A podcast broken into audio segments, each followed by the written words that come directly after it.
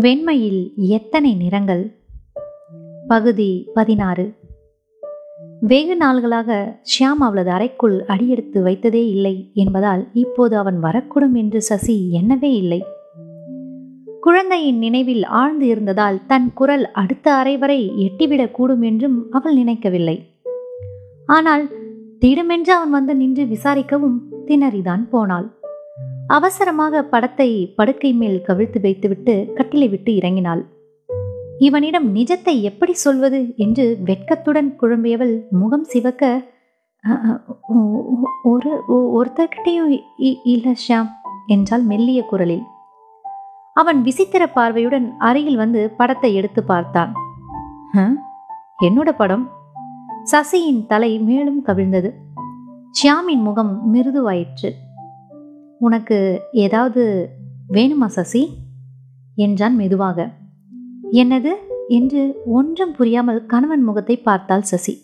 அவன் முகம் லேசாக சிவந்தது.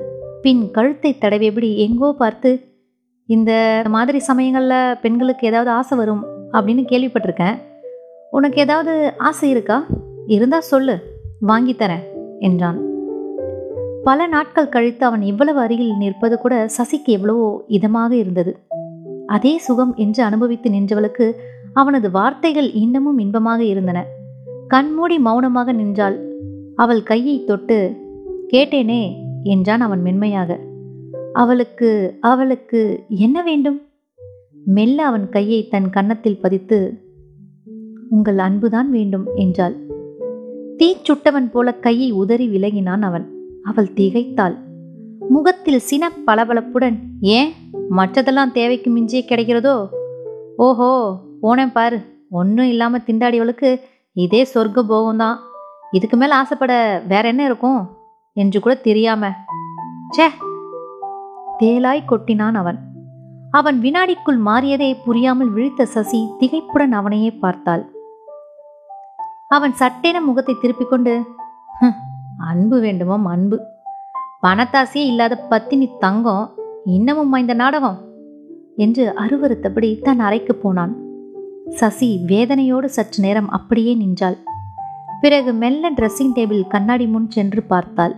வயிறு நன்றாகவே பெருத்து இடுப்பே இல்லாதது போல மாறியிருந்தது. கம்பராமாயணத்தில் கம்பர் ஒரு இடத்தில் சீதையை பொய்யோ எனும் இடையாள் என்று வர்ணித்திருந்தது நினைவு வந்தது. உடனே புன்னகையும் வந்தது. ஆனால் உடனே அந்த நினைவை ஒதுக்கி வைத்துவிட்டு தன்னையே கவனமாக வெகு துல்லியமாக மதிப்பிடுவது போல பார்த்தாள். பழையபடி ஒடிந்தாடும் பூங்கொடி போன்ற அழகு இப்போது இல்லைதான். ஆனால் முன்னைவிடவும் தனக்கு அழகு பெருகியிருந்ததாகவே சசிக்கு தோன்றியது. ஒருவேளை ஆண்களின் கண்கள் வேறு விதமோ? தாய்மையின் எழிலை அவை ஏற்பதும் இல்லையோ? ஷியாமுக்கு சசியிடம் இருந்த உறவு உள்ளத்தை எட்டியதும் இல்லை. உடலளவில் மட்டுமே நின்ற ஒன்று. அவன் விரும்பிய உடல்வாகு மறைந்து விட்டது என்பதால் அதிலும் வெறுப்பு வந்து விட்டதோ புருவங்களை சுழித்து கொண்டு வெகுவாக யோசித்தாள் அவள். அந்த மாதிரி ஷியாமை பற்றி அவளால் எண்ண முடியவில்லை. ம் இல்லை. நிச்சயமாக அவன் அப்படிப்பட்டவன் அல்ல. பின்ன? பணத்திற்காக மட்டும் வந்தவள். இன்று அன்பு கின்பு என்று மீண்டும் அவனை ஏய்ப்பதாக எண்ணிவிட்டானா? அப்படிதான் இருக்கும் என்ற முடிவுக்கு வருத்தத்துடன் வந்தாள் சசி. பழைய தவிப்பு மீண்டும் நெஞ்சில் கிளறிவிட்ட தணலாய் பெருகியது. அவன் கையை தொட்டதும் மனம் அவனுக்காக பெரிதும் ஏங்கலாயிற்று. இந்த அவநம்பிக்கை அருவருப்பு எல்லாம் எப்போது மாறும்? எப்படி மாறும்? குழந்தை பிறந்தால் எல்லாம் சரியாகிவிடும் என்று நினைத்தாள். அதென்ன மேஜிக் வேலையா? ம்? என்று சீன் மாறியதும் மனம் மாறிவிட மாறாவிட்டால் என்ன ஆகும் இந்த அன்பற்ற சூழ்நிலையில் வளர்ந்தால் குழந்தை பாதிக்கப்படுமே. அவன் எதிர்காலம் என்ன ஆகும் ஆயிரம் ஆயிரம் சந்தேகங்கள் பயங்கள் எழுந்தன சசிக்கு. பதில் ஒன்றும் காணாமல் தவித்தாள் அவள். இந்த தவிப்பு மூழ்கையில் ஆறுதலுக்காக அவன் படத்தை நெஞ்சோடு அணைத்து கொண்டு உட்கார்வது பழைய மருந்து. ஆனால் இன்று அசலின் தொடுகைக்கு பின் அந்த பழைய மந்திரம் வேலை செய்ய மறுத்தது. நெஞ்சின் தவிப்பு உடம்பையும் பாதித்ததோ அஞ்சிரவே அவளுக்கு நல்ல காய்ச்சல் வந்தது. மறுநாள் காலையில் அவள் கண்ணில் படாததால் யோசனையோடு வந்து பார்த்தான் ஷியாம். அவள் நிலையை கண்டதும் உடனே டாக்டரை வரவழைத்தான். டாக்டர் வந்து பார்த்துவிட்டு காரணம் இல்லாமல் ஜுரம் உனக்கு ஏன் வந்துச்சு? மனசை ரொம்ப அலட்டிக்காம நிம்மதியாக இருக்கணும். அப்படி உனக்கு என்ன குறை?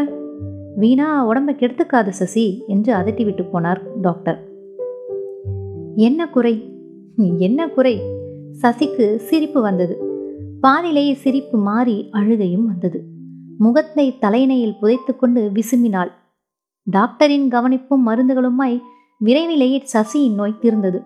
உடலும் தேறி வெளிப்பார்வைக்கு பழைய நிலையை அடைந்தாள். ஆனால் உள்ளே இடைக்காலத்தில் கிட்டியிருந்த மன அமைதி அடியோடு இல்லாது போயிற்று. அன்று பகல் இரண்டு மணி இருக்கும்.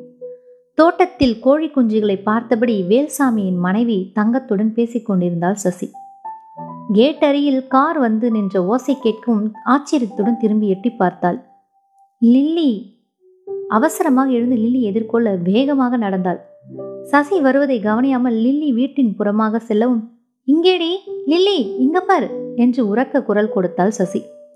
திரும்பி தோழியை பார்த்து லில்லியின் கண்கள் வட்டமாக விரிந்தன. ஏய் சசி இது என்னடி? என்று ஓடி வந்தாள். சசி சுற்றி வந்து பொல்லாதவள்டி நீ என்கிட்ட கூட சொல்லவே இல்ல. எத்தனை மாசம்? நிறைய இருக்கும் போல தெரியுதே என்று மேடாக நின்ற வயிற்றை குறும்புடன் தொட்டாள். கூச்சத்துடன் சிலிர்த்து "ஹம், சி போடி என்று சினுங்கினாள் சசி. சினுங்கள் எல்லாம் இருக்கட்டும் எத்தனை மாசம்? அதை சொல்லு என்று அதிகாரம் செய்தாள் லிலி இப்போ இப்போதான் ஆறு என்று முகம் சிவந்தாள் சசி. ஆறு? ஏண்டி எனக்கு சொல்லவே இல்லை? என்று அதட்டினாள் லில்லி. உதட்டை கடித்துக்கொண்டு தலைகுனிந்தாள் சசி.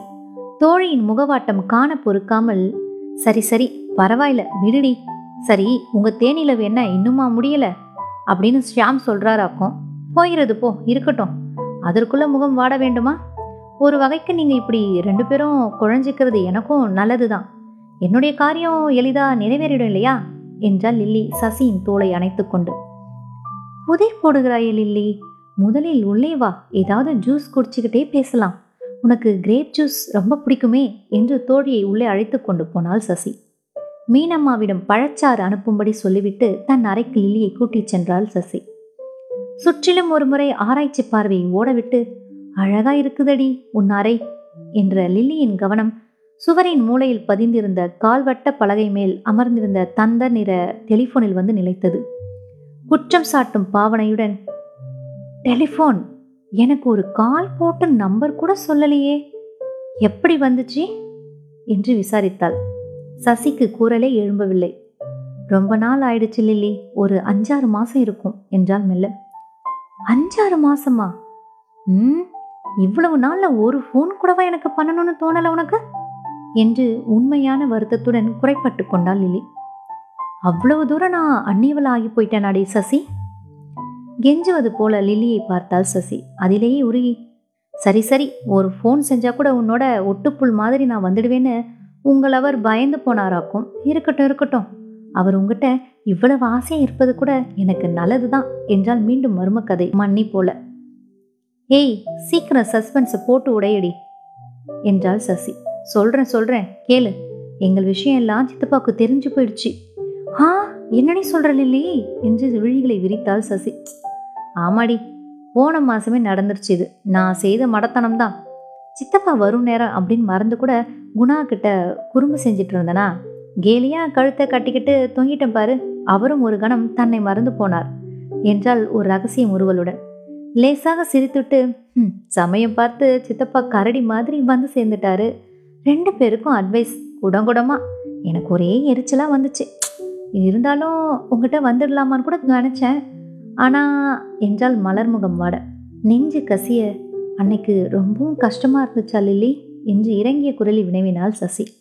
என்ன ஏது? என்று லில்லி கேட்கவில்லை. லேசாக மூர்வளித்தபடி அன்னைக்கு கஷ்டமாக தான் இருந்துச்சு. நம்ம சசிக்கும் நமக்கும் இடையில் ஒருத்தரா? அவர் இவ்வளவு உரிமையோடு என்னை விரட்டுவதா? என்று ரொம்ப கோபம் கூட வந்துச்சு. வீட்டுக்கு போய் நைட்டெல்லாம் ரொம்ப அழுதேன். அப்புறம்தான் வேறு ஒன்று தோணுச்சு. என் குறுக்கிட்டப்போ கூட பொறுத்துக்கு கொள்ள முடியாத அளவுக்கு அவர் உங்ககிட்ட ஆசை வச்சிருக்கிறதுனால அது எனக்கு மிகவும் பெருமைப்படுற விஷயமா தான் தோணுச்சு. அதுக்கு போய் அசடு போல் அழுறோமே அப்படின்னு கூட நினச்சேன். உடனே அழுக நின்று சிரிப்பு வந்துடுச்சு என்று சிரித்தாள் லில்லி. வெள்ளை சிரிப்பு. பிள்ளை போல கள்ளமற்று சிரிக்கிறாளே என்று சசிக்கு மனதிற்குள் ஆற்றாமையாக இருந்தது. பழச்சாறுடன் மீனம்மாளை ஏறி வந்தாள். இந்த பொண்ணு நாள் முழுக்கவும் தனியாகவே இருக்குதுமா? அப்பப்போ வந்து போமா? என்று பழச்சாற்றை கொடுத்துவிட்டு போனாள். நானா மாட்டேங்கிறேன் என்று சசியிடம் கண்ணடித்தாள் லில்லி. குணாலன் எப்படி இருக்கிறார் என்று பேச்சை திரு திசை திருப்பினாள் சசி. அன்று பார்த்த மேனைக்கு அப்படியே தாண்டி இருக்கிறார். ஒரு முடி கூட நரைக்கல. ஒரு தாடை மடிப்பு விழவில்லை. ஒரு தொப்பை கூட வைக்கல. ஆனாலும் ஆச்சரியமடி விழிகளை மலர்த்தினாள் லிலி போடி என்று சிரித்தாள். ஆறு மாதத்திற்குள் அப்படி என்ன வித்தியாசம் வந்துட போகுது? உனக்கு வந்திருக்குதே என்று சசியின் கருவுற்ற வயிற்றை காட்டி பொங்கி சிரித்தாள் லில்லி. சசியின் முகத்தில் நாணச்சிவப்பு படர்ந்தது. என்ன அழகா இருக்க சசி? என்று வியந்து வாஞ்சியுடன் பார்த்து சிரித்தாள் லில்லி. இதை பார்த்துதான் ஷியாம் ஒரே மயக்கத்துல கிடக்கிறாரா? மயக்கமா? சசியின் முகம் வாடியது.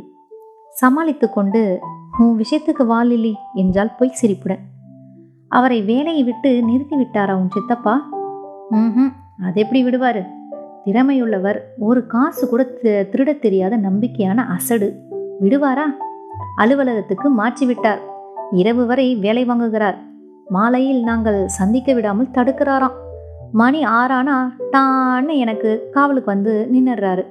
இதனால நான் குணாவை மறந்து விடுவேணாம் என்று ஏளனமாக உதட்டை பிதுக்கினாள் சசி. கடைசியா என்னதான் சொல்றாரு? வேறு என்ன சொல்லுவார்? குணாவை மறந்து விட வேண்டுமாம். முடியாது என்றேன். அப்படியானா சொத்தை எல்லாம் சர்ச்சுக்கு எழுதி வச்சுட்டு போறேன் அப்படின்றாரு. நானும் கொஞ்சம் வாதாடி தான் பார்த்தேன். அங்கேயும் ஒரே பிடியாய் நிற்கிறாரு. சரிதான் கொடுத்து விடுங்கள் நான் குணாவை தான் மணப்பேன் என்று அடித்து சொல்லிவிட்டேன். அதன் பிறகு கொம்பேரி முக்கன் உச்சாணி கிளையிலிருந்து கொஞ்சம் இறங்கி வந்திருக்கிறாரு என்று கொட்டி தீர்த்தாள் லிலி அப்போ சம்மதிச்சிட்டாரா லிலி என்றாள் சசி. சம்மதிச்ச மாதிரி தான் என்றாலும் லில்லி மகிழ்ச்சியோடு இப்போதைக்கு முக்கால் கிணறு தாண்டி விட்ட மாதிரி தான் என்றால் தொடர்ந்து. முக்கால் கிணறு சசிக்கு திக்கென்றது. முக்கால் கிணறு தாண்டிவள் பற்றி ஷியாம் சொன்னது இன்று நினைவில் வந்து கலங்க செய்தது.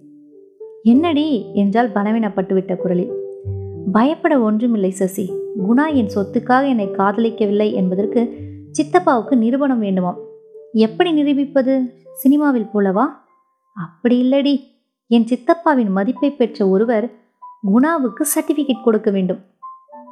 அவர் குணாவையும் தெரிந்தவராக இருக்க வேண்டும். அப்படிப்பட்டவர் ஒருவர் குணாவை பற்றி நல்ல வார்த்தை சொன்னால் திருமணத்துக்கு ஒப்புக்கொள்வதாக சித்தப்பா சொல்கிறார்.